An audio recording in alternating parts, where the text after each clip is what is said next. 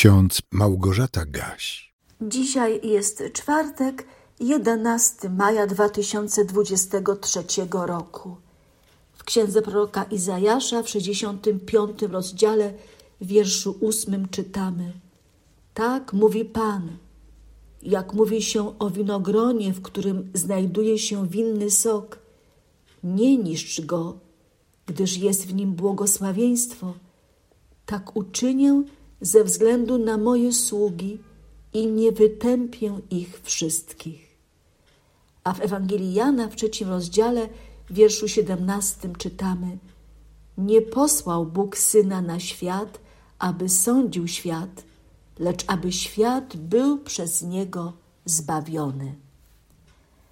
Najprostsza odpowiedź na pytanie, dlaczego Syn Boży w ludzkim ciele przyszedł na świat – brzmi następująco: Przyszedł po to, by stać się zbawicielem dla każdego, kto w nim rozpozna swego jedynego wybawcę wybawcę od grzechu, od śmierci i od wiecznego potępienia.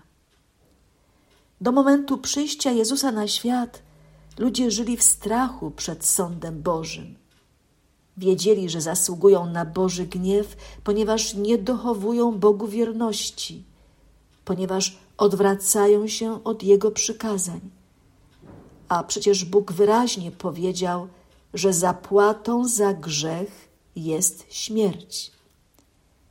Przed przyjściem Chrystusa ludzie próbowali wypełniać uczynki zakonu, ale jak napisał apostoł Paweł w liście do Galacjan w drugim rozdziale, z uczynków zakonu nie będzie usprawiedliwiony żaden człowiek. Dlaczego? Bo nikt z ludzi nie jest w stanie przestrzegać wszystkich Bożych przykazań.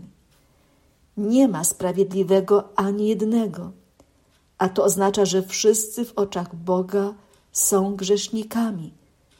Wszyscy zasługują na śmierć. Jednak Bóg nie chce śmierci grzesznika. Z tego powodu posłał na świat swojego syna.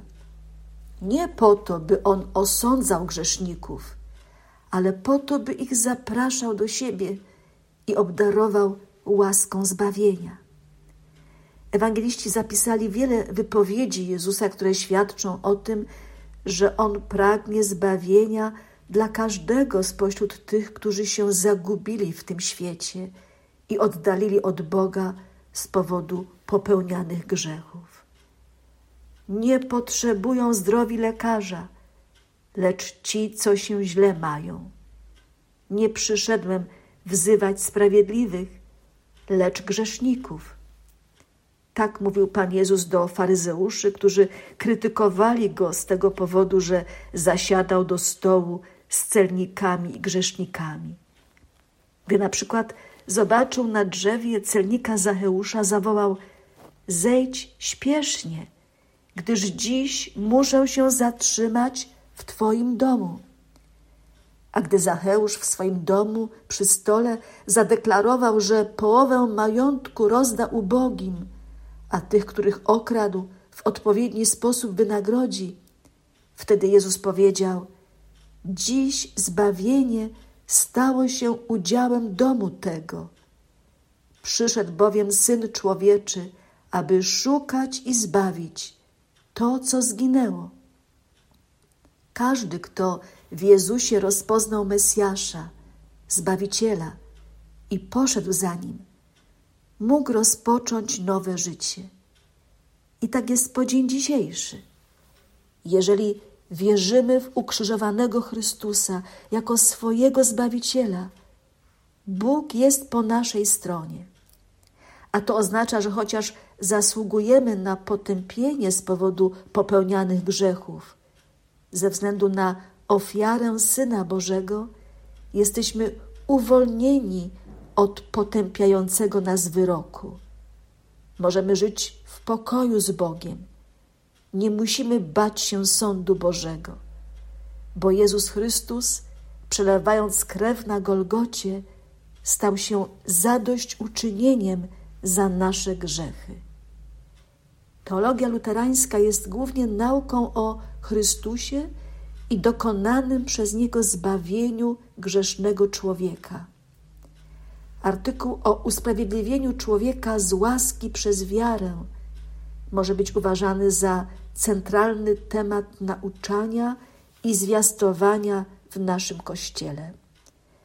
Według Filipa Melanchtona nauka o usprawiedliwieniu z łaski przez wiarę, prawidłowo rozumiana, uświetnia i pomnaża chwałę Chrystusa i przynosi nabożnym sumieniom potrzebną i przebogatą pociechę.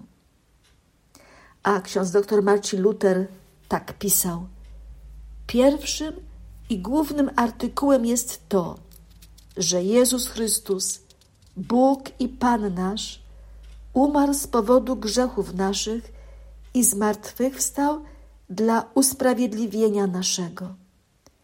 On sam tylko jest barankiem Bożym, który gładzi grzechy świata. Bóg w niego włożył nieprawość wszystkich nas. Wszyscy zgrzeszyli i usprawiedliwieni bywają darmo, bez uczynków, czyli własnych zasług, lecz z łaski Jego, przez odkupienie, które jest w Jezusie Chrystusie, we krwi Jego. Od tego artykułu odstąpić lub coś przeciwko uznawać czy dopuszczać nikt z nabożnych nie może, choćby niebo, ziemia i wszystko zwalić się miało. Zapamiętajmy więc słowa Jezusa zapisane w Ewangelii Jana w trzecim rozdziale. Nie posłał Bóg Syna na świat, aby sądził świat, lecz aby świat był przez Niego zbawiony. Módlmy się. Boże, przychodzimy przed Twoje oblicze pośród tego wszystkiego, co nas niepokoi, pełni pragnienia życia. Ożyw nas swoją obecnością, odnów nasze siły, oczyść nas ze wszystkiego, co wypacza w nas Twój obraz. Prosimy o to przez Jezusa Chrystusa. Amen. A pokój Boży, który przewyższa ludzkie zrozumienie, niechaj strzeże waszych serc i waszych myśli w Jezusie Chrystusie ku żywotowi wiecznemu. Amen.